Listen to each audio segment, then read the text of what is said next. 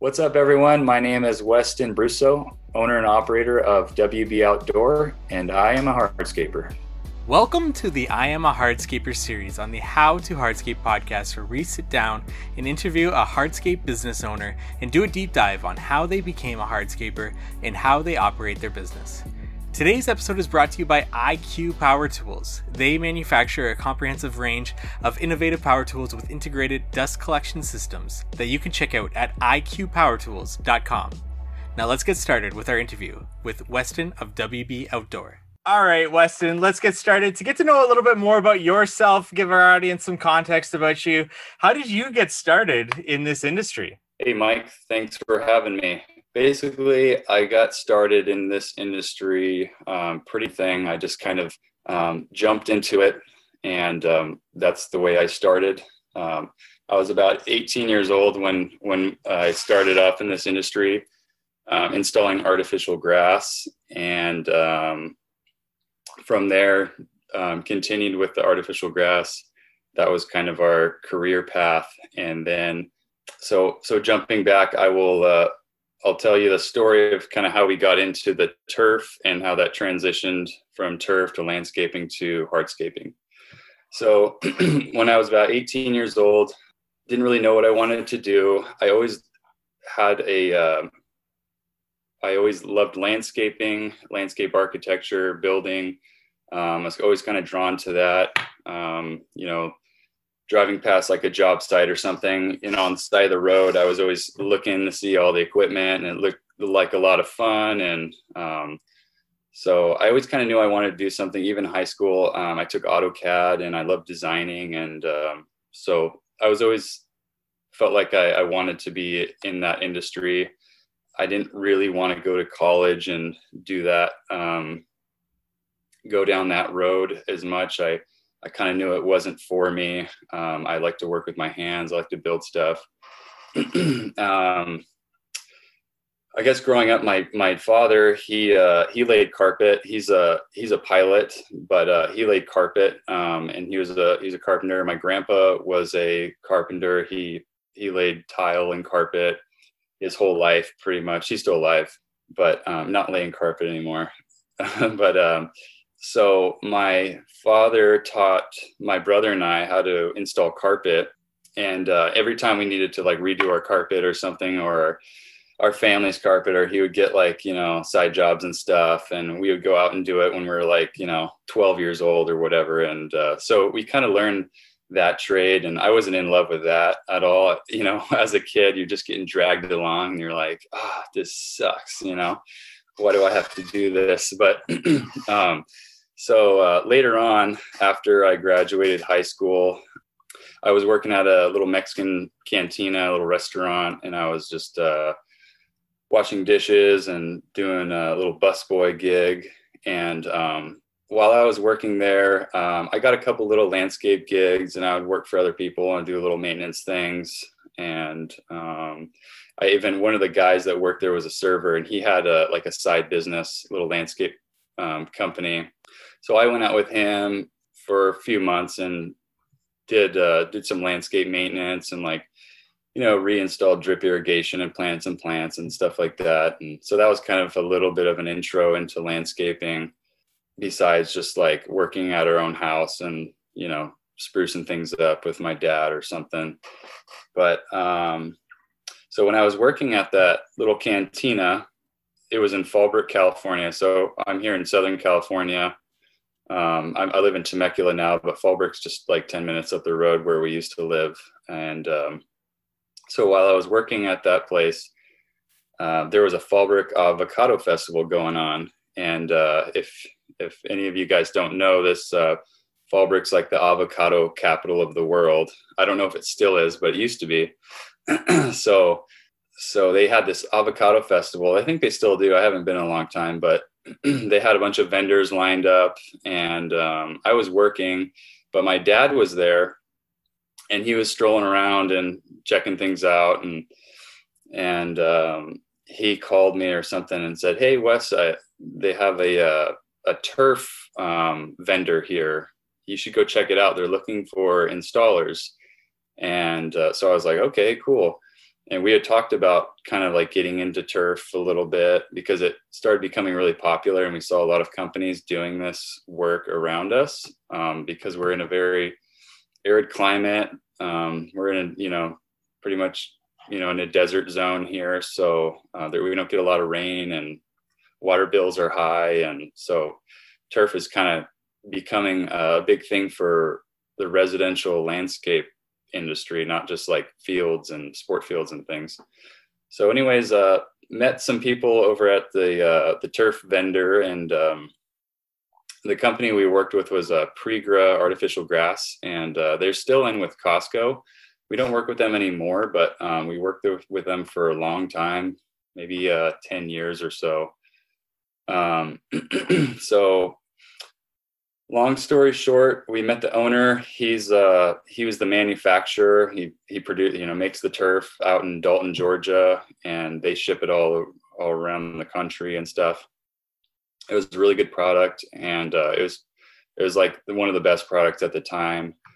And um, so long story short they my brother jake and i um, got into it and they gave us a little bit of like an interview or rundown. We had dinner with them a couple times and uh, they got familiar with us and they're like, all right, so we're going to send you guys up to Washington State from Southern California to Washington to install a couple of jobs and we're going to get you trained. And then from there, you know, we'll get you working with some other contractors, give you some more training, and then and then uh, you guys can take it from there or or you can just keep working with other contractors, whatever you want to do. So, so it was kind of cool. At, you know, 18, 19 years old, we got to uh, take their company trucks um, up to Washington. There was a, a little box van, a little Chevy box van, like 1500. And then they had like an Isuzu uh, uh, truck that was all outfitted with um, boxes and the racks and everything. And then it had, we were towing a trailer full of turf and headed up to Washington and um, installed two jobs for the two buyers of Costco. So they're the ones that kind of uh, were involved with Steve, the owner, who got it all into Costco. And so it rained like every day that we were there, maybe aside for a couple weeks, but we were there for about a month and a half. And probably because we are really slow, but it was just my brother and I, Jake, uh, doing these jobs, shovel wheelbarrows, uh, lugging out the sod and up some like slippery, uh, muddy slopes, and then um, installing the base. And we got a good, a good um, amount of training there, and that's kind of how it all started. And uh, you know, we kind of fell in love with it right off the bat. We felt like, I mean, I felt like I had more of a purpose than than uh, working at a Mexican cantina. You know, like get getting to see uh, your work. Um, come to life and finishing a job was a really good feeling and i was kind of hooked from there. So that's kind of where it all started. Going from that initial install you guys you guys fall in love with the the turf installs. It makes a lot of sense where you are. We kind of talked about that before uh, in terms of you know turf is really popular there correct? Yeah it's it's super popular. Maybe too popular so that that makes sense that you guys kind of pursue this. Where does the story go from there in kind of embracing the artificial turf installations? Um, so we continue to work for uh, some other contractors. They call them Pregra pros um, the certified Pregra pros that Pregra artificial grass would like you know they would do training seminars and then they would bring on more contractors and stuff. And so we met a few different contractors through those little training seminar things and we would actually be training uh, future Pregra pros and stuff, which we would end up working for because they're licensed and they had companies already established. Um, so, so we started working for a guy um, for, I don't know, maybe um, on and off for a, a, couple of years, and then we we started working for another guy out in uh, Palm Desert, which is just over the hill from us. And then, so from from Palm Desert, we started working in Palm Desert. Um, so we we kind of had a little network of people we would we would work for, me and Jake, and we we started getting really good at it, and you know our skills were were were pretty well. Uh, you know, we thought we were like the best in the business. I'm sure that wasn't the case, but uh, we thought we were pretty good, and um, So, um, so we had a lot of different guys we could work for, which is really cool. Um, the guy Steve kind of set that up for us. So we always had work, and um, and then from there we finally, uh, my brother Jacob, he got the um, he got a D12 um, synthetic surfacing license, and uh, here in California, that's basically like a a, a license for synthetic surfacing. Like uh, if you see like those playgrounds commercial playgrounds that have like that rubber squishy um, rubber underlayment stuff um, and then artificial turf and it covers like drainage and base work and all that. So he got that license which was kind of perfect for us.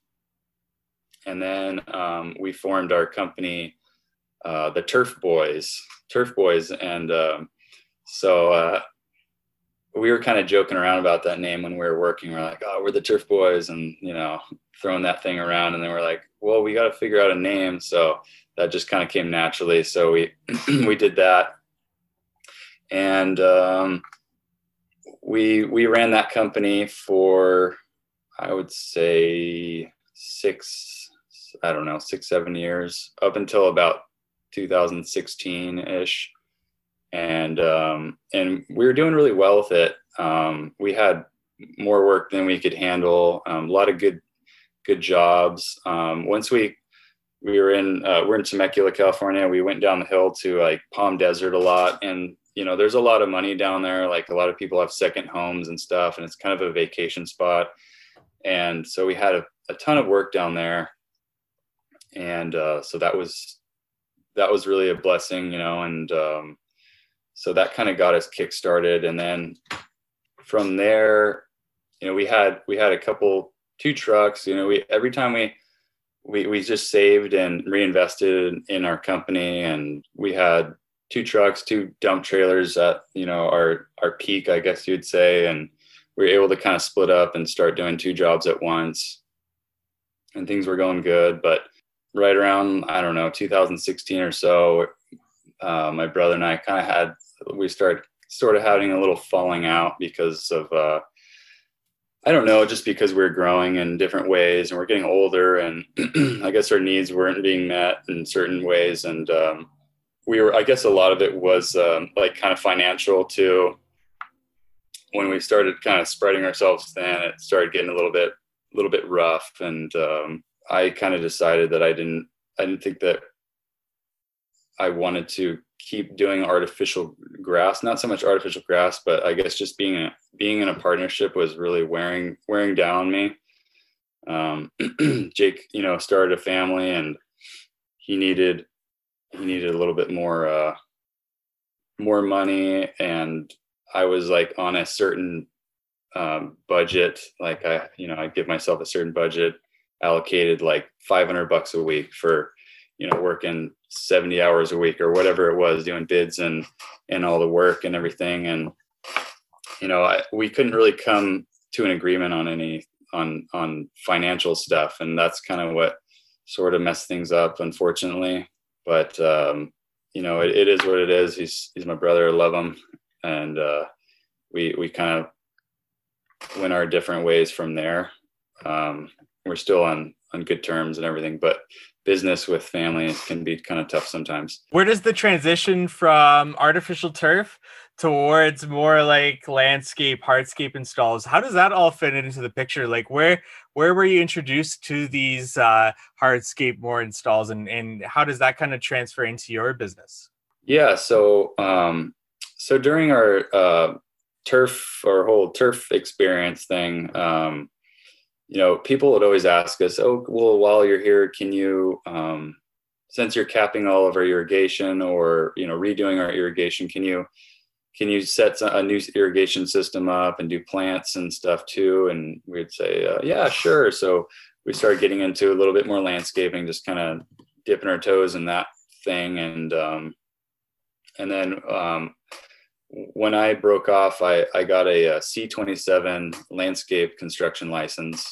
which kind of allows you to do, it's kind of like a general contractor of the outdoors, sort of, because there's so much that you can do with that, you know, concrete, building stuff and planting, irrigation. It kind of covers covers a lot. So um, you can basically find a niche within that C27 license.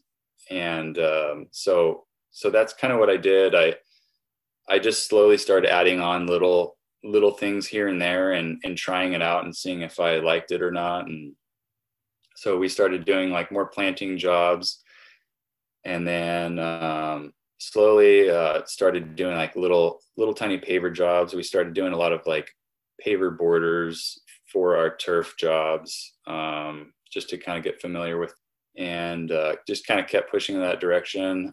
Um, my wife Kaylee, she made us an Instagram and she uh, she made us an Instagram and I started kind of scrolling around, you know, and seeing how much how how many people there were out there They were doing these, you know, awesome um, hardscape projects.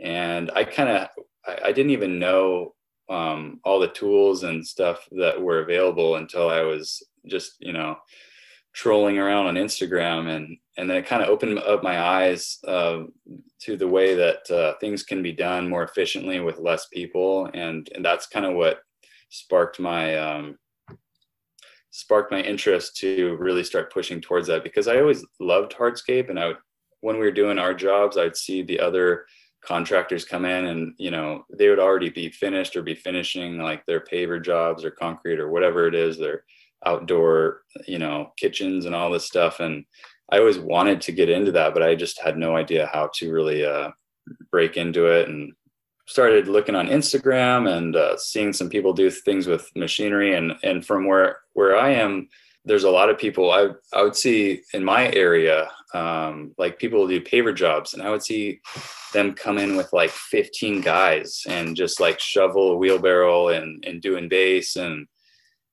I was just like, how do they afford to, you know, make payroll for with all these guys? Like, I don't even understand how it's, it, so that kind of threw me off. I'm like, it just seems way too labor intensive. I don't know if I could ever get into that. I, I know how to do the turf and it seems very, it, it comes kind of natural because I have I have a little background in that, but with the pavers and some of the other hardscape stuff, it seemed like it was super labor intensive. But after going on Instagram and seeing some uh, other people using the right machinery and they have like three guys on the job, like making it happen, I felt like it was uh, it was actually possible, and I, I would want to model my business that way. So uh, slowly with the turf jobs and landscape jobs, I started adding like little paver pathways and things like that and getting comfortable with it. And then um, I guess it just kind of went from there. Uh, a couple things. The contractor license in California, what is the process like uh, for maybe somebody listening in that wants to get into what what you're doing in California? What's the process like to get that that license? You know, it's it's not too bad. Um, you do have to study for it. Basically, there's a uh, there's a law exam and then there is a trade exam. So there's two tests you have to take. And um, I went through like a program. I just I paid like 300, 400 bucks, I think, because I was nervous about it, and I was like, I didn't really know what was going to be on there, and so I went through. It was I think it was called um, what was it? it was like get your get your contractor's license now or something and it was a i kept seeing signs like right in our town like all over and so i signed up for that class and they did some like night classes and stuff and i uh, i went through that program and they just tested you on stuff. And then they gave you like basically online tests of of the actual um, contractor's license exam. And uh, so you could take the test as many times as you wanted and they give you like multiple versions of it. So every time you took the test it would be like a different version with different questions so that you could kind of be uh, more ready for the test. And um, so i did that and then um, took the test so basically you have the the law and the the trade exam and from there um, you go you go into a little testing facility take your test and then you take the next test. So it's a couple hours long. So yeah, I, I passed the test. Thank God. and, uh, was it helpful? Was it helpful to go to that that pre uh you know that to pay for that uh that course that studying and to get Yeah, yeah, Mike, it definitely was. Um I'm not like a you know a huge academic, you know, kind of uh, like learning in a classroom is is probably better for me than like online learning um, because you know I think there was like ten people in the classroom at the time, and um, it was it was better for me because people could fire off questions and ask things real time, and um, you could get explanations and things like that. And uh, they taught you the the law side of things, and then the the trade side.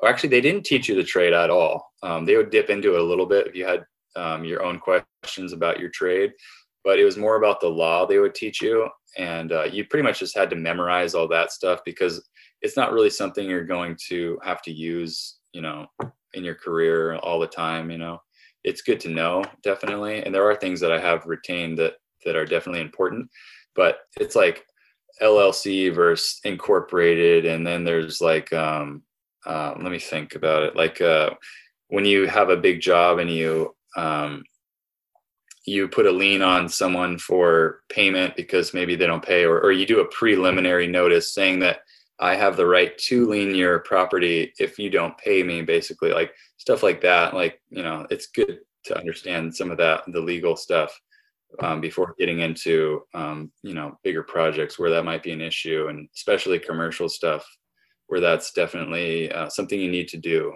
Um, so I would, I think, I think it was like 400 bucks or 500 bucks for that course, and it got me ready to take the test and um, so it was definitely worth it for me.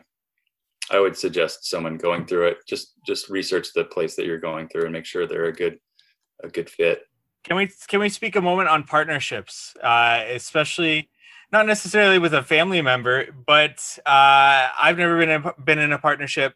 I know some of the guys that have been on the show have uh, can you speak a little bit about the pros and cons of being in a partnership? Some things that were great about it, some things that uh, are difficult, and what made you kind of, you know, move into business on your own there?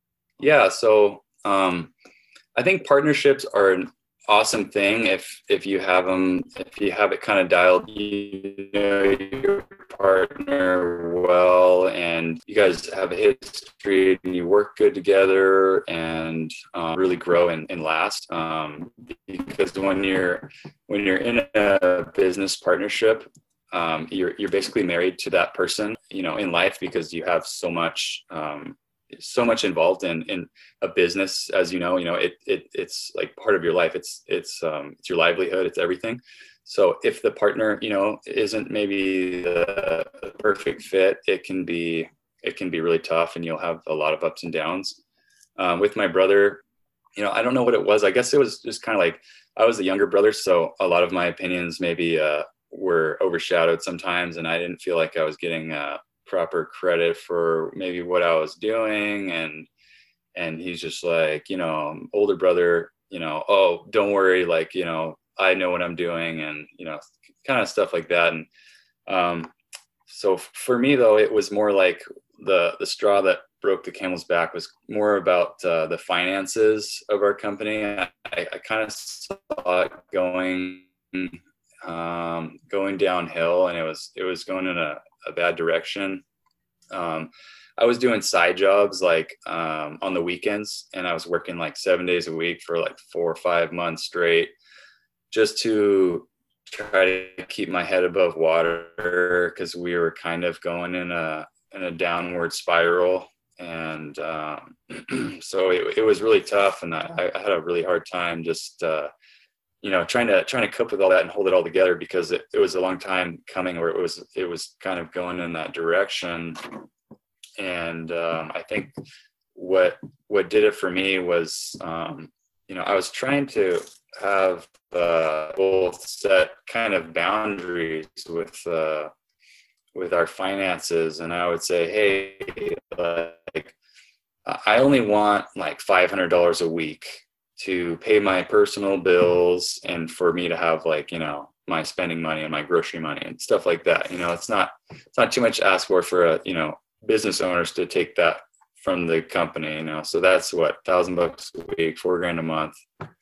You know i think we a little bit more because he has a you know a wife but you got to pull out you know business when you want unexpectedly because because i have no control over that at that point so that's that's kind of what did for me. I, I just wanted to have um, you know a common uh, agreement that we could, you know, have that arranged so that we we would know what we can afford and not afford and things like that. And uh, towards the end, I was doing like side jobs just to kind of pay myself and and kind of stack up a little bit of savings for myself, a little safety net because I was I was a little bit worried about what was what was happening. And then towards the end, you know, um, you know, we we had the conversation many times, and at the end, he, you know, a lot of money was spent again, and we were having trouble making payroll, and it was just like I I couldn't handle the stress anymore. So.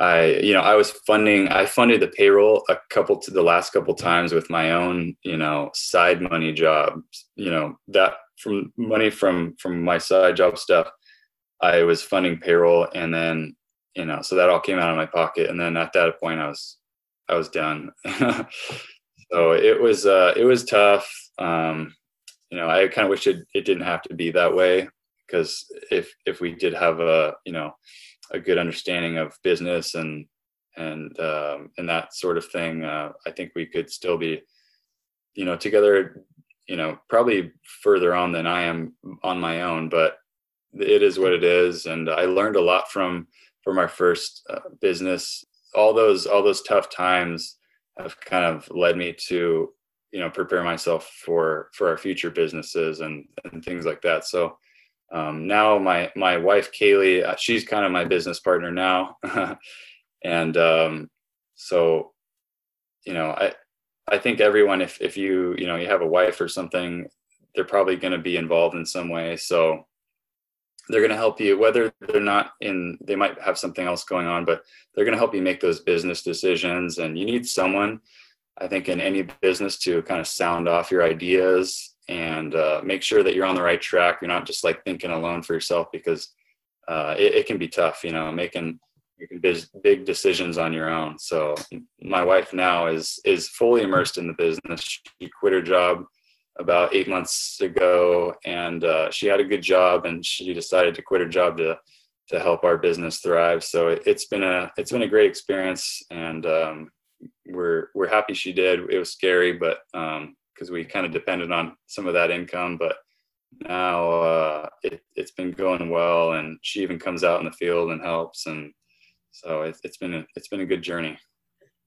it's always good to get uh, you know it seems like most contractors have those uh, financial things that catch up to them and it's a really good learning experience especially when you're young and especially like you uh, starting you know fresh with a new business.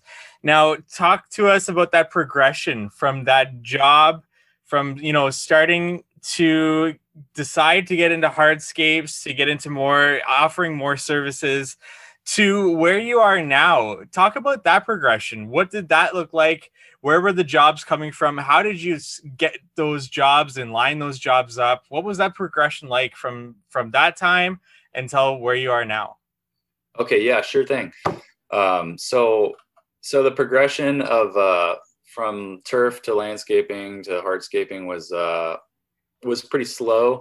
You know, just like one step at a time. Um, I didn't just try and like go bid a big hardscape job and and go tackle it right away. It was a it was a slow progression. Uh, like I said, I you know saw a lot of people doing stuff on Instagram, and it kind of sparked my interest. And um, like I started doing a lot of paver edging just for our turf jobs, and it, it was really nice because I could tie into like an existing uh, paver uh, patio that they already had. I would go get the same pavers and you know do all the edging that way and concrete them in and it was just kind of a nice little accent to to like the to finish off the yard properly. Um, and then we started doing little little paver walkways. Most of the jobs we did were like for you know friends or uh, some family and stuff. Um, uh, i even did my own little paver walk uh, paver patio here at the place i live. Um, and then uh, so just kind of experimenting with different pavers and and different paver combos and stuff that we we thought was looked nice. And and then uh, uh, I don't know. I I guess uh, we did a lot of like smaller small patios and then um, and some walkways. And then from there uh, I don't know. I guess just word gets out or something. And Um, I, I changed some stuff on our website as well. I, I kind of changed the way we were branding our, our old company. So I, going back to, I guess from EcoTurf, when we started EcoTurf, um, it was just EcoTurf Inc. And then, uh, so I, I added some stuff to our website and kind of rebranded things a little bit. And I, I made like, uh, I made our website a little more inclusive with things. And I said, um, I added like landscape construction to it. And then I added pavers and some services to it. So if, if I did a job estimate or something for some pavers, um, at least they could go to my website and see that we offer pavers and we're not just a turf company, landscape company or something. So I think that helped a little bit. Um, I tried to, to, start gearing us towards um, hardscapes. So basically, just kind of started little by little adding it to our our list of things we did, and um, slowly started getting better job leads and um, word of mouth. You know, do a good job, and someone else would refer someone and in our area, and we just started getting better jobs. And as we got more comfortable, we took on took on bigger jobs as we went. You mentioned the rebranding. Where does that like what what what came into that decision? What made you want to rebrand from EcoTurf to uh, WB Outdoors? At the time, like when uh, my brother and I kind of had a falling out, and um, I, I, sort of had to make make a quick decision on um, you know continuing my career and and um, jumping from from our partnership to my own thing. And uh, knowing that like turf was was pretty much our, our biggest our biggest seller and what we did and that's that was where most of the money was and we were really good at that and efficient. Most of our jobs were turf jobs. I wanted to just like do some you know some kind of i should have just done wb outdoor from the beginning probably.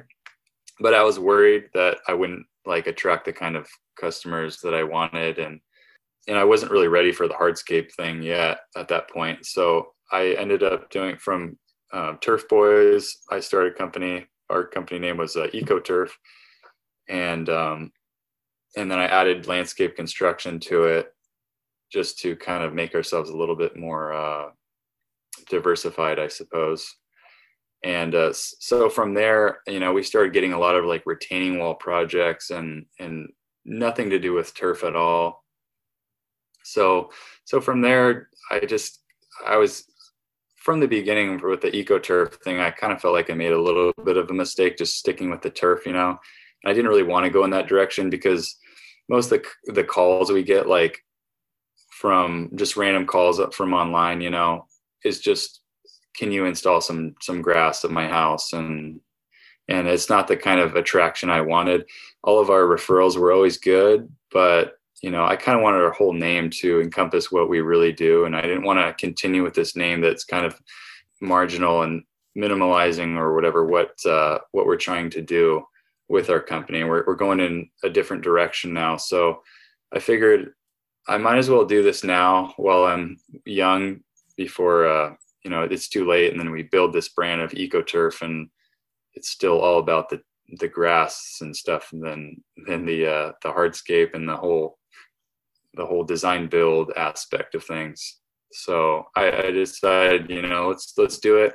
It took a long time. It's it took about six months um, to get it all finalized. It was like irs and edd and you know cslb and all this stuff. So we just kind of waited till everything was all said and done. And now now we get to do the fun stuff and and uh, you know come up the logo and redo the website which which should be fun i, I hope so i just want to take a moment from today's episode to thank our sponsor iq power tools they began by building tools to solve their own job site dust problems. Fast forward to today, the company continues to combine intensive research and industry knowledge with a completely updated approach. The result? Innovative tools that eliminate dust in water while creating a more efficient workforce. IQ Power Tools envisions a future where their innovation helps create a 100% dust free environment. Job sites are safer, work practices are healthier, and the construction industry becomes even more sustainable. Their national War on Dust tour begins this summer. Visit www.iqpowertools.com to see when they'll be in your neighborhood. Now back to our episode. I like that you mentioned as you're sort of starting to transfer into this outdoor living space, uh, hardscape installs, uh, saying no to the jobs that are coming in that you're, you're, know, you're, you're wanting to push aside to take on the projects that you want to grow into. Uh, that can be especially difficult, uh, especially as you're growing your business and having employees and uh, saying no is, is probably one of the hardest things I've come across in, in my business. Right. Definitely. And, uh, but I think say, saying no can can push you in the direction you want to go. So it's it's important to learn how to say no sometimes and stop chasing the jobs that you don't you don't want, but you have to kind of let go of them and have that that uncertainty that maybe you won't uh, have work soon, but you need to make that plunge to push yourself in the right direction and and, and really focus on the jobs that you're trying to achieve. When you were just doing synthetic turf installs, those leads, what were the avenue uh, that they were coming in? Were they mostly referrals, website based? And then looking at where you're at today with with hardscape installs and everything going on, what are those avenue like? Like are they comparable to what they were before? Website, referral based, and like we're comparing those two. Well, um, I think. Uh, they're pretty similar. Um, the referrals, like the referrals, are still our our strongest lead source. Um, if someone refers us from, you know, we did a job, they pass our name to their friend or something. But it's changed a little bit more now. Um, we uh, like we're friends with um, a lot of people on Instagram now, and uh, even contractors that are in our hometown here um, we get a lot of leads from them. Um, I have a couple general contractors that we work with, and um, they give us work. I'm friends with a few few landscapers um, who I met off Instagram, believe it or not, and we you know started talking and chatting, and then uh, before you know it, they're like, uh, you know, they don't do artificial grass, so any turf lead that comes in, they're kind of uh, throwing that at us, and and all of these jobs are way more pre-qualified. They're way better leads. It's almost a done deal when once they you know ask for some pricing. Not all of them but um, they're just so much easier to to vet and know that they're a quality lead because you know they probably already had like a landscape designer come in and and take a look at everything and draw up stuff. And so they've already invested. They've already spent money on a design. And uh, so just uh, having a good community and um, that has helped us so much um, and and just being around um, a little bit longer now. We've kind of we've got a better name for ourselves now and uh, we've got the trust of some other contractors um, so we get a lot of our leads from i think there's like there's three uh, landscape contractors that don't do pavers or don't do hardscapes and artificial grass. So we get a lot from them. Um, that has been huge. Uh, Frederickson Landscaping, um, they're on Instagram too.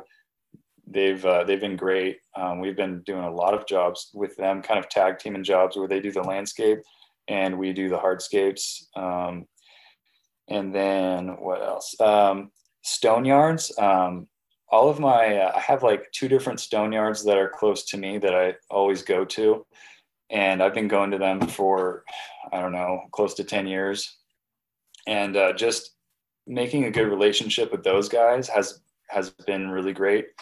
We've gotten some of our best projects, some of our biggest jobs from uh, those Stoneyard uh, referrals. So those have been great. You know, the hardscape stores just uh, being nice to those people. You know, don't don't be a dick and piss those guys off. And I mean that that goes a long way right there. You know, you put your business cards up in their store and just kind of remind them that you're you know you're in the area and uh, you're you'd love to you know get more leads and they uh, remember you and pass your card along and uh, that's been great. Word of mouth has is the biggest thing and um, and then these other these other sources have been have been great for us too yeah, I can vouch for. I, I started in the industry working for a supplier, so I can definitely vouch for being nice to the supplier. yeah, uh, really goes a long way with getting uh, the right service and getting the right referrals from them yeah, too. Sure. So, so how about your sales process? Let, let's get into uh, when somebody contacts you, where do you take that from there? Whether they email you, call you, text you, uh, where do you go about setting up a consultation with them? Uh, do you we'll, we'll we'll get into that. So what do you do about setting up a consultation and what are you going to talk about and uh, get into on that initial consultation? If someone calls me in the middle of the day and uh, I take the phone call, um, I usually try to you know have them open up on the phone call if you know i'm interested in the lead have them uh, tell me about their project um, i don't because i used to make this mistake a lot in the past i would um, have a really short phone call. They say hey we want uh, turf and some landscaping in our yard. Um, can you come take a look? And then you're like okay uh, sure. Uh, what time works best for you? And then uh, basically the whole the whole process is um, controlled by them. And then you might go there and check it out and it's not even something you want or it is something you want but their their idea of price is so far off that you shouldn't have even gone and uh, looked at it because they weren't going to spend the money anyways so i had a lot of that happening um, in the past and uh, so so nowadays um, and especially with uh, everything that's gone on with uh, covid and everything um, now I I take a phone call. I try to get them to talk about their job with as much detail as possible, and then uh, I always ask them, you know, how did they hear about us? Because um, I want to know if it's from you know the Stone Yard or referrals or how did they hear about us. A lot of phone calls come from, I'd say about half from like our website or Yelp or like they just found us online, and those are the ones I really want to vet because they might just be price shopping on those on those leads a lot of the time. So um, recently, I've been just having them. I've been doing more of this, just having them like shoot me some pictures of the job, and um, if they can, just give me some rough measurements, and um, that will. Uh, if they if not they're not willing to do that, then you know they probably won't do the job anyways. But um, I usually say, hey, you know, we're backed up like two or three weeks. I can't even get out there for a couple weeks. Um, like, are you willing to, you know, if you could please send me a couple photos of the yard in the meantime and some rough um, measurements, and from there I can just give you a rough price. Like, and that will that will determine whether you know they want to even do the job or not it'll give them a, a ballpark of of what it's going to cost and then they might say oh that's that sounds reasonable or no that sounds way way more than we are thinking so then at that point you know you're not going to go see the job if they already said they can't afford it um, so that's been really big like especially with covid um, like i think in in the whole construction industry um, just it just ramped up so much more once they kind of got over the initial hump of the whole fear and everyone stopped stopped booking. But um, once everyone is at home and um, sitting around, you know, not spending money on vacations and stuff, they started just pouring money into their their houses, and um, so we started getting so busy that uh, we were having to be very selective about what job we were going to take or go and look at because we just didn't have enough time to look at everything and entertain everyone. So I I started just doing the, uh, you know, basically just text message and figure it out, um, pictures and things like that, and giving them quick, um, rough pricing, and uh, definitely, definitely helped vet our customers and not waste too much time driving around.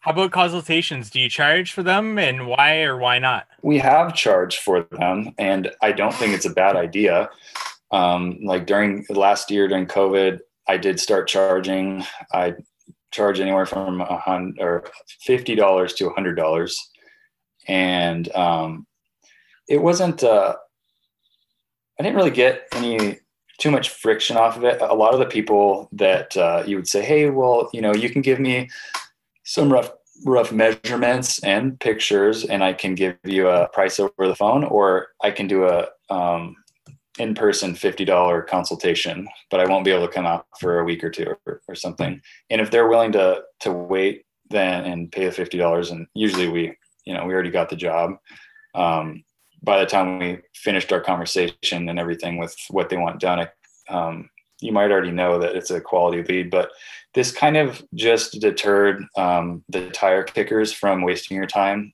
because um, there's just so much volume like of people calling last year mm-hmm. um, is kind of overwhelming. So the $50 or $100 um, fee was just kind of a way to filter out some of the the bad leads and um, but some of the some of the stuff that i went and looked at i did a couple consultations where i did you know it was a hundred bucks and um, um, gave them a bunch of you know design ideas there's a few properties um, and went and looked at them helped them figure out what they're going to do with their their whole property and stuff. So I think uh, charging is not um, not a bad thing, and it, it, makes people value you, you know, as a person and as a company right off the bat. They don't uh, they don't want to waste your time um, because uh, your time is so important, and especially when you're out in the field, as much as we are as hardscapers, you know, and, and myself, I'm just you know getting started. I feel like um, I have to spend so much time in the field. I'm tired I don't really want to go run around and and um, spend possibly uh, hours at someone's house giving them ideas for their yard that, and they're not even going to pay for my service. So paying for our time, whether they're saying, "Hey, we're going to do it ourselves," that's fine, and I can give them some good ideas, but they can at least pay for the time. But back to, I mean, I'm not I'm not really charging anymore.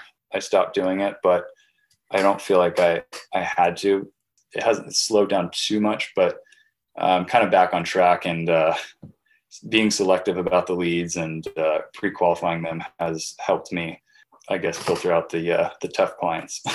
when you are in that initial meeting, what are you going through with the client? Uh, especially when you you offer you know synthetic and turf installs, hardscapes, landscapes. Uh, what are you getting down to with them? What questions are you asking them specifically on that in, in that initial meeting? In the initial meeting, um, after the phone call, you go there. I basically want them to walk me around their space and tell me everything they want. And basically, I kind of say, hey, like, is there any, are there any items on your wish list that you have to have? Like, for sure, you're, you have to have that. Um, and then stuff that you, you want, like your want list that you maybe not sure, but it would be cool, a cool idea or something. And uh, I try not to intervene too much in the beginning and try to like, oh, what if you did this? What if you did that? And get all crazy because I don't want to like give them false expectations of what they might be able to afford or or something or take the the meeting into the wrong direction when they're only having me come out to do like a uh, paver patio and I'm I'm trying to do uh, fire pits and waterfalls on the side or something. So I try to have them um, kind of lead the meeting and walk me around, show me what they were, what they had in mind, and then once they tell me everything that they they want, and then I can go into, hey, like, have you thought of doing this, or what if we, what if we shaped it out, you know, this way, or but then I, I try to ask the questions like, um, you know, how many people live here? How big is your family? how many people do you anticipate like how many people do you usually have over for holidays and stuff? Like do you have a big family coming over? Um, um, how much space do you think you would realistically need outside and uh, that's usually a good question and they usually say oh that's a good question like where would we put our dining room our outdoor dining room table and and then just try to feel out the space and give them like realistic expectations of uh, how much space they they need and how much planter space they want. Are they gardeners? Do they want like super low maintenance? Like if they're if they're like an older couple, they might not want a whole lot of uh, you know planter beds. They might want more hardscape and less planter space because they don't want to deal with you know trimming and all that stuff. So basically, kind of just get an idea of what what their lifestyle is like and then um, kind of go from there and then and then maybe you can throw on the, the bells and whistles and the, the fire pits and the cool stuff and seating walls and and all that kind of that cool stuff. And sometimes you get leads where they know exactly what they want right off the bat and they have it almost laid out for you. You just have to refine it. And those are sometimes the the best ones because it's an easy easier sell. Definitely. And then what about landing a job? So you you go you go back, you prepare a quote, design if you need to. Uh, what what do you do in terms of landing a job, uh, presenting the quote to the client? Do you set up another schedule uh, meeting with them, or do you present it to them through email? And uh, payment structure after that, like what what do you do in terms of payment structure with the client? basically our process of like bidding um, has changed over the years um, we used to be just like very strictly um, price per square foot and um, that was uh, that was good if you know your square foot pricing and um, you know your numbers very well but it became like there's so many more factors involved in a job that you have to look at um, because you can be way less profitable on a this like a thousand square foot uh, turf job. Um, from one thousand square square foot turf job to the next, you can be like half as you know make half the money, and uh, so we started breaking down our, our quotes based on um, like access, uh, the complexity of the job, the type of work, the job location, and uh, so slowly I just tried to get away from square foot pricing and um, more it's more about now knowing my numbers knowing my uh, my hourly rate. And i kind of break it down into a day rate because usually it's you know you know about hey i'm going to be on this job for two weeks. I'm going to be here for you know whatever 14 days or whatever with my guys or, or 10 days. And um, so basically breaking it into a day rate of what it costs me to operate the job. Removal type of removal um, the access is huge. If it's a front yard, if you're gonna, you know, bust out a front yard job versus the backyard, you know, what's the difference there? Um, how much more work is it to lug everything to the backyard?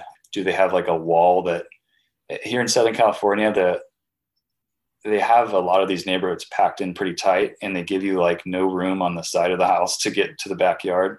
So, you know, if we can, we're going to take their gates down and, you know, rebuild them at the end of the project if we have to. But sometimes that's not even an option because it's like a cinder block wall or something in a, you know, a, not even a three foot gate. So those jobs are tough and uh, it might require some wheelbarrowing and uh, some hard work. So you have to factor that in to those jobs, you know, what the removal and the, what the base work is going to be like. How are you going to tackle that?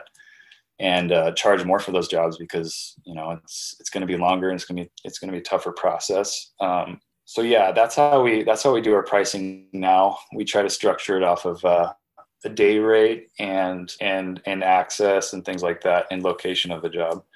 So, you know, adding a little bit more for that drive time and. What made you transfer from charging per square foot, charging your uh, pricing your jobs like that, and moving to this new system? What I was getting was uh, you know, customers they know they know like maybe the the going rate, the general like square foot pricing, and then they'll just straight up ask you like over the phone before a meeting would be like, mm-hmm.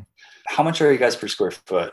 And you'd be like, oh, I'm you know 12 bucks a square foot for turf or whatever, uh, 20 25 bucks for pavers and and um, it was like a it was like a you know being at like a swap meet or something, you know, like dealing your uh, square foot price numbers. And uh, it was just kind of annoying, to be honest. Um, if it's kind of, I don't know, it's, I feel like it's a cheap, cheap way of going about it. And uh, when you yeah. know that all the processes that really go into it, I just didn't want to be like price matching other people and stuff. So I started breaking it down differently. And I actually I actually learned this from uh, Stanley Dirt Monkey.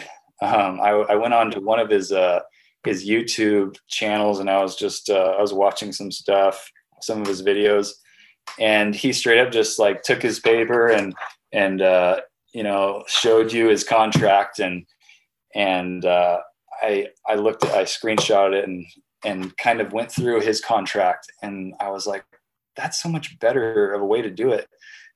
Um, basically mm-hmm. listing out the whole job description and then in it like a big paragraph basically. And then down below you have it itemized um, with like uh, whatever it is uh, removal base work um, you know, or maybe it's prep removal base work install whatever. You break it into and then you, you just basically what that each uh, process costs you know put it in just like that. And because um, before i had my contract was just way too long and i feel like it was confusing and um, and then it just had like square foot pricing right next to everything so i feel like it made people think that they could bargain you know on the job when i already know what i need to make on it and they'd be like well what if we did it for uh, you know eight bucks a square foot or something and you know like them just knowing all your pricing it it doesn't really help them or you um, get the job done. It's sort of uh, I don't know. I feel like you're laying too much out there for them, and they can just dissect your quote and start nitpicking everything and tossing things out. Not that I'm not trying to be transparent with our customers. It's just putting too much information out there for them. Um, kind of uh, doesn't help the process, I guess. So we've been moving into this structure has uh, it actually like people don't question it very much at all. They don't say, "Well, what's your square foot price?" Um, they're I feel like they're it's an easier contract to read and it's it's made it's really streamlined things a lot easier, especially with bigger projects. That there's so much there, they just need to know the general like what's being done here. So I hope I, that answered your question.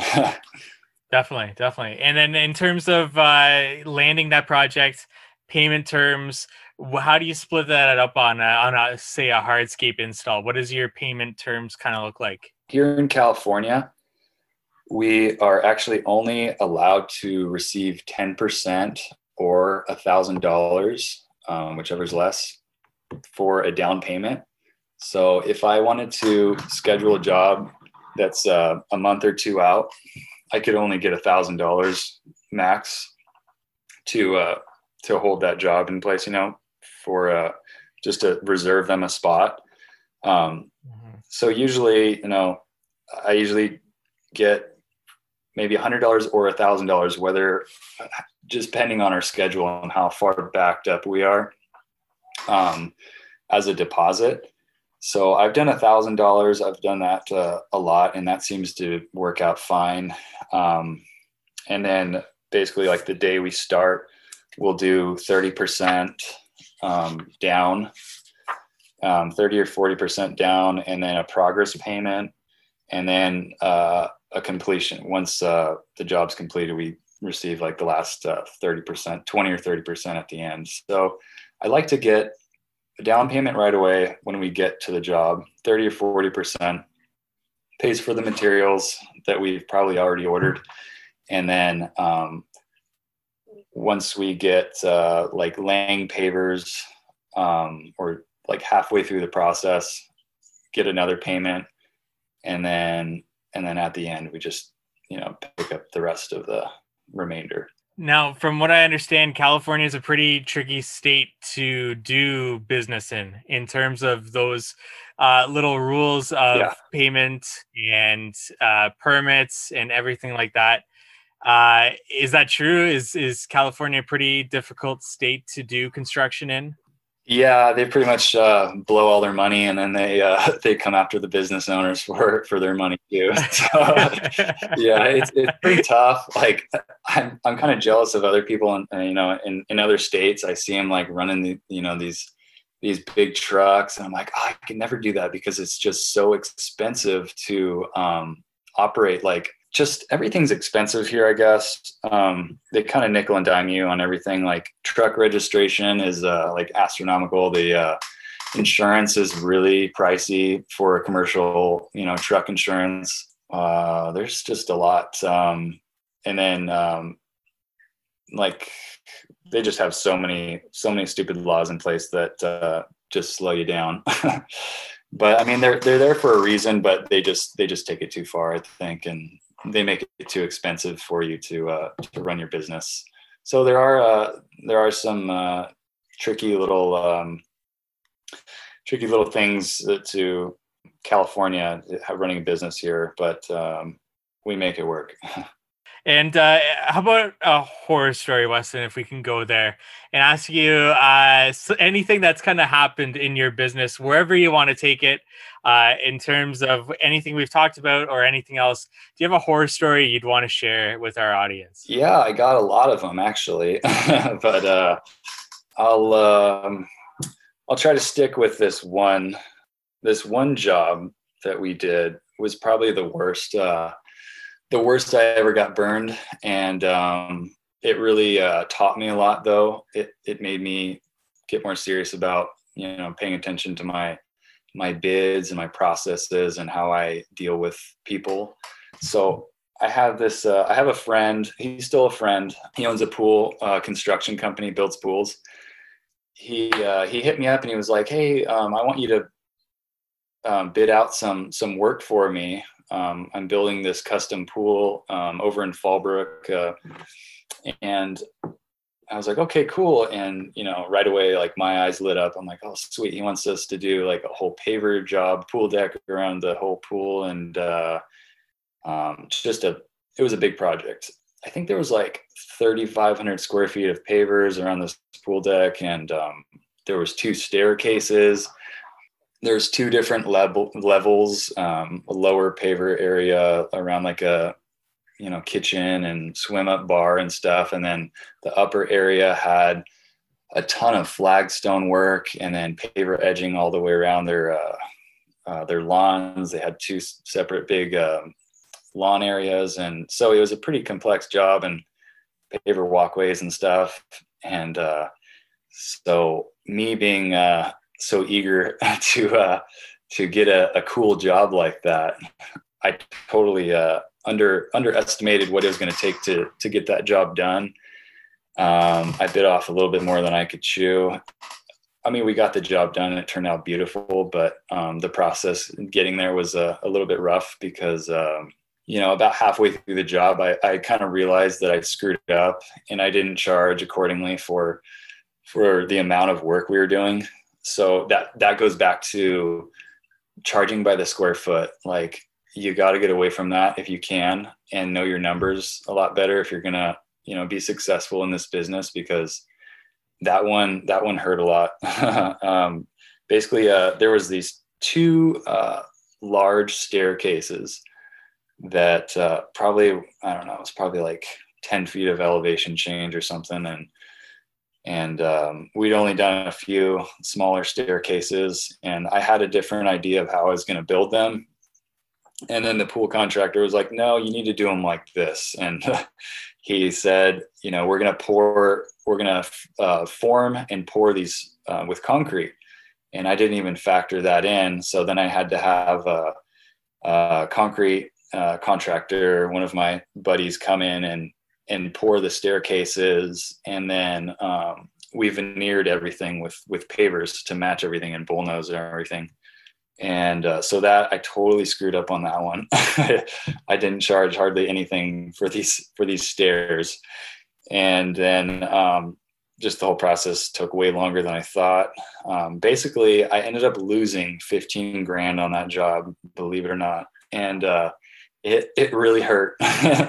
And i kind of started second guessing myself like oh shit like i don't know if i i don't know if i can do this or you know maybe i'm not ready for this stuff. And um, you know i ended up putting like 10 grand uh, on this or uh, well 10 grand on this credit card you know on my business credit card and ended up being like 15 grand. But um you know that that probably took me like a year to pay off that stupid credit card. And uh, so there i had that that credit card bill that was like floating for a year. And uh, after that you know it was, it was, hard to to catch back up after you you take a loss like that. You know it doesn't sound like a lot. Now it still is a lot but it really made me uh, rethink uh, how i was bidding and and how we're charging for these jobs. And um, so so that was a good lesson learned i guess. Just um, i think taking your time with your bids like if someone's rushing you on a bid, like, hey, can you give me those numbers? Can you give me those numbers? And you're you're just not sure, and you, you haven't done your research and and uh, gotten all your numbers squared away. Don't just throw out a number and and hope that hope it's a hail mary and it works out for you. Like you really gotta you really gotta know you know what you're bidding and and say, hey, sorry, it's not ready yet. Um, I need more time. Just I would say put those people off because a lot of times some people feed on you. Um, maybe not um, being prepared and, and rushing you into giving them numbers so they can hold you to it especially with big projects that are really complex like if it's too much and you're like you're looking at it and you're trying to bid this thing all day and putting all your numbers together and you need to walk away from it for a while and uh, come back and and and finish up you know like just don't rush things don't do it at three in the morning you know because they said they need it the next day. They can probably wait. It's not the end of the world. But uh, you gotta you gotta cover your ass and uh, you know make sure that the job's going to work for you too you know? So i guess that's that's all i have to say about that uh that horror story. And it's always good to kind of get those out there and let people know that things do go wrong and uh, that's that's a tough bullet to chew but uh, you did mention that it, you know you start to you, start to doubt yourself especially when you see that on your credit card right? Like how, how do you get through something like that where you you do we've all been there. We've all like doubted ourselves and and had to uh you know bite the bullet on something. How, how do you get over something like that? How do you get your confidence level back up? Is it just on the next job or or what yeah i mean after that i was kind of like apprehensive about uh you know just hardscapes and pavers in general. I was like damn like you know there's a lot more to this. And i feel like i felt like we were really slow you know at installing and like i'm like i, I need to uh, reevaluate things you know? And um, so you know it probably took me like six months. I kind of i didn't take on another paver job for a while. I kind of went back to my my old ways and i was just doing turf jobs for a while and we were slamming those things out and those were those were like uh, you know easy for us but um and then uh, I just, you know, we started, we, we did a couple more like smaller paver jobs and we, we just slowed the process down. Um, I think one of the biggest things with that job was being a subcontractor um, was tough too, because like I would have ideas and, Hey, can we do it like this? And I had no connection with the customer. It was just straight through a, through my buddy. And he's just like, no, we're doing it like that. No, customer doesn't like it like that no i'm like oh my god like i that was tough because it, it kind of put me in a bad in a weird position and just not being able to you know connect with the customer but um just getting back on track was just taking on smaller jobs and and really um trying to slow the process down for my guys so they could so they could learn and not be rushing because we were like under the gun on that job and everyone hated that job by the time we were finished because I was stressed out. I was obviously uh, pushing that onto my guys too, like, come on, guys, we gotta go, we gotta finish this thing, like, you know, and and that's no way to work, and that's just a, a great environment for mistakes to be made when you're when you're pushing your guys too hard and rushing them, and and uh, they need to they need credit and they need uh, they need some love and appreciation. And uh, you know especially when they're learning like you, you can't have uh, someone hovering over you and um, making the the process worse. So yeah we just slowed it down and started doing smaller jobs and then and then uh, got our confidence back. And um, just uh, it started becoming a little bit more streamlined and, and easier for everyone to understand once we um, wrapped our minds around it and uh, just took more time to train train everyone basically. Well, Weston, I've, I've held you up uh, quite a long time already today. Take as little or as long as you want with these next two questions as we round things up here. Getting into installation, products, tools, equipment, any talking points that you want to get into on any of that uh, things that are big in your business things that you swear by uh, anything on that you want to speak on with that? I use uh, Dynascape our, our design software. I got Dynascape um, i don't know maybe three years ago now. I probably bought it a little early because we weren't really doing like a whole lot of uh, big time design work. But um, I knew that I just I wanted it. Um, I saw I think I saw uh, like J squared use it using Dynascape, and it it was uh, pretty awesome. And uh, I took AutoCAD in uh, high school, and I took a class in college, and um, it uh, from what I kind of gathered, um, AutoCAD Dynascape is basically AutoCAD, um, just more um, geared towards landscape construction and all that. So um, they have a huge plant uh, listing and um, they have a lot of little elements you can add in. Um, so it was a good, it was easy for me to kind of understand it. Um, coming from AutoCAD, it was a lot different. I mean, I, I, probably didn't really learn the program for about a year. It took me a, a while to become kind of more fluent in it. But um, yeah, so uh, Dynascape has been great. Um, we can really produce a, a really professional um, drawing now. Uh, I used to do hand drawings and I did that forever and I really enjoy hand drawing, but I had to kind of force myself to learn a program so that um, we can make revisions easier on our design process. And um, it's been it's been great. Um, I think we're finally actually paying for the program. It's it's kind of a pricey program, but now uh, now we've gotten a little bit better at it. We're uh, we're charging for our designs and um, you know paying for the program and the subscription and then some, and you know putting some money away with that. So yeah, and also with with uh, the Dynascape, uh, we we've started designing not only for ourselves but for some other clients and um, we have another landscape contractor that um, we started doing some design work for, and that's actually been a really cool, cool experience because you know he's uh, he knows what he's doing. He's a really uh, good landscape contractor. He builds walls and all kinds of stuff, and um, it kind of made me um, less lazy on the design process because it's not for me now. It's for someone else. I don't. I can't really take my sweet time on it and um, he makes the revisions with me, you know, and I change things, and then um, I have his eyes on it too. So you know, it's pushing me to to be better than I was at the program, and um, so that's been cool. Equipment is uh, has been huge for us. Uh, we we bought a, a Vermeer CTX 100 um, about a year ago now, and that has been a huge game changer for us. Um, the little mini skid steers are so efficient. Um, it's changed the way we uh, we work. You know, it's it's helped out so much. Um, my guys absolutely love the machine, and and I do too. Um, we have a lot of difficult, you know, access here with the with the small side yards, and um, that thing can pretty much get anywhere. and uh, we do the plywood highways every time, anywhere we can we try to get that machine on site, you know, every job we're on nowadays. So um, just helps so much with moving bulk material and moving even a, it moves about a half a pallet, but you just uh, you know you can get a half a pallet into a backyard and um, moving bulk stuff.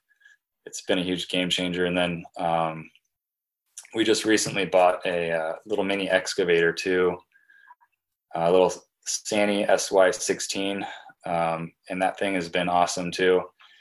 We we on that uh, large retaining wall project, uh, we were we were going to be basically I, I looked at it and we were going to end up spending like 10 grand on a excavator rental and uh, i just had some money saved and decided just it would be a better idea just to put a down payment on a on a, a new mini x and you know something that's ours because yeah, it just made more sense. and and I wanted it to, of course. So uh, it was uh, it was good timing. I wasn't planning on buying that um, excavator for like another year because I knew I wanted an, a mini X.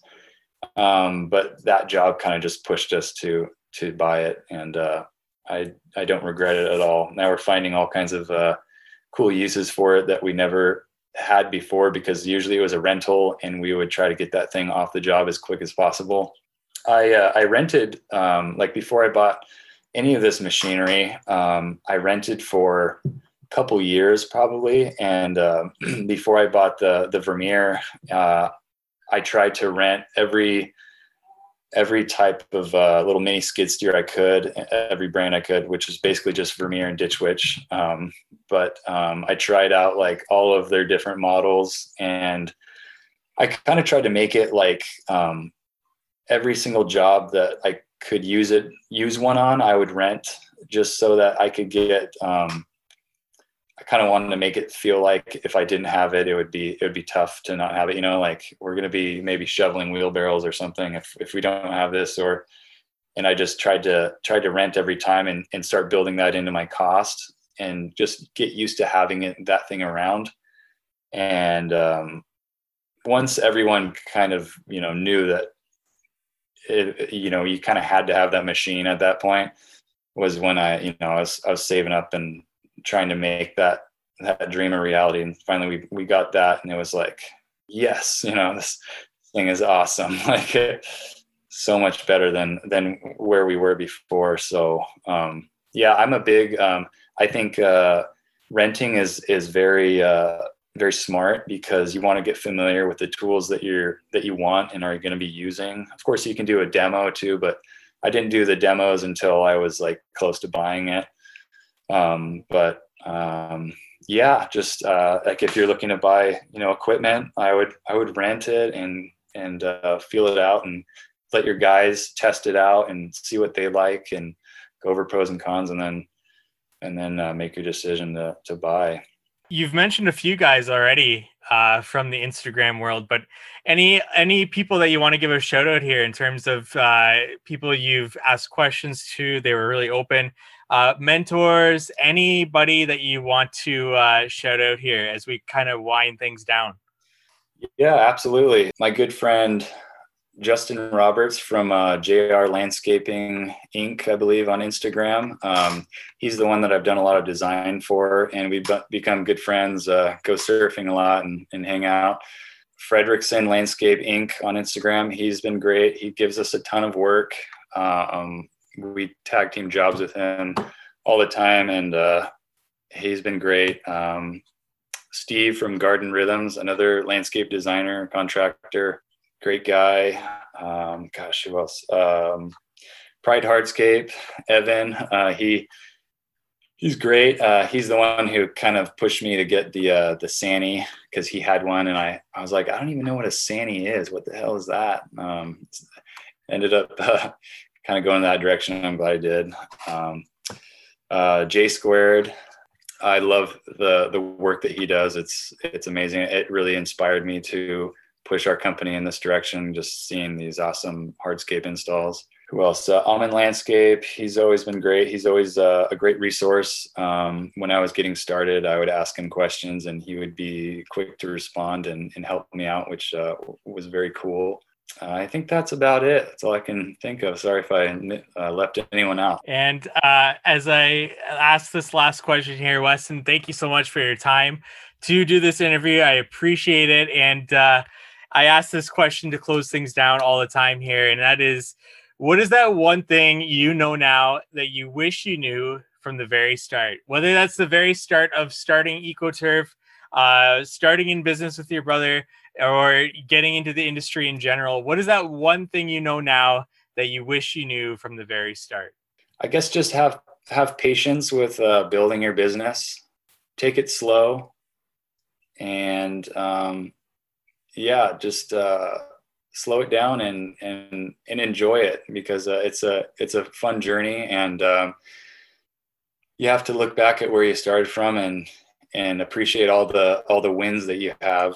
And um, yeah i think uh, in the beginning i was so caught up in in trying to build a business. I, I was never never really satisfied and uh, but just trying to enjoy it because it is a is a very uh, fun rewarding job being able to create spaces for people and um, just kind of slowing down and appreciating the whole the whole process i guess Absolutely. Weston, thank you so much for your time. Where can our audience go find you? Used to be EcoTurf on Instagram. Now, where can we all uh, check out what you've got going on over there? Yeah, uh, so you can find us on Instagram, WB Outdoor Inc., and uh, also our soon to have up website of uh, WB Outdoor Inc. Uh, design build. And um, where else? Um, I think that's basically where you're going to find us. And uh, yeah, thanks so much for having me, Mike. I appreciate it. It's a real honor to be on here. And uh, thanks for taking the time to interview me. Thank you for listening to today's podcast episode. Go check out Weston at WB Outdoor on Instagram. Let us know who you want to hear from in future episodes of the I Am a Hardscaper series. And we'd love it if you subscribe to our podcast, left us a rating and review wherever you can. Follow us on Spotify and all that. And go check out at IQ Power Tools on Instagram, Facebook, wherever you can find them. And check out their War on Dust tour at www.iqpowertools.com. We look forward to meeting with you next week on the How to Hardscape podcast.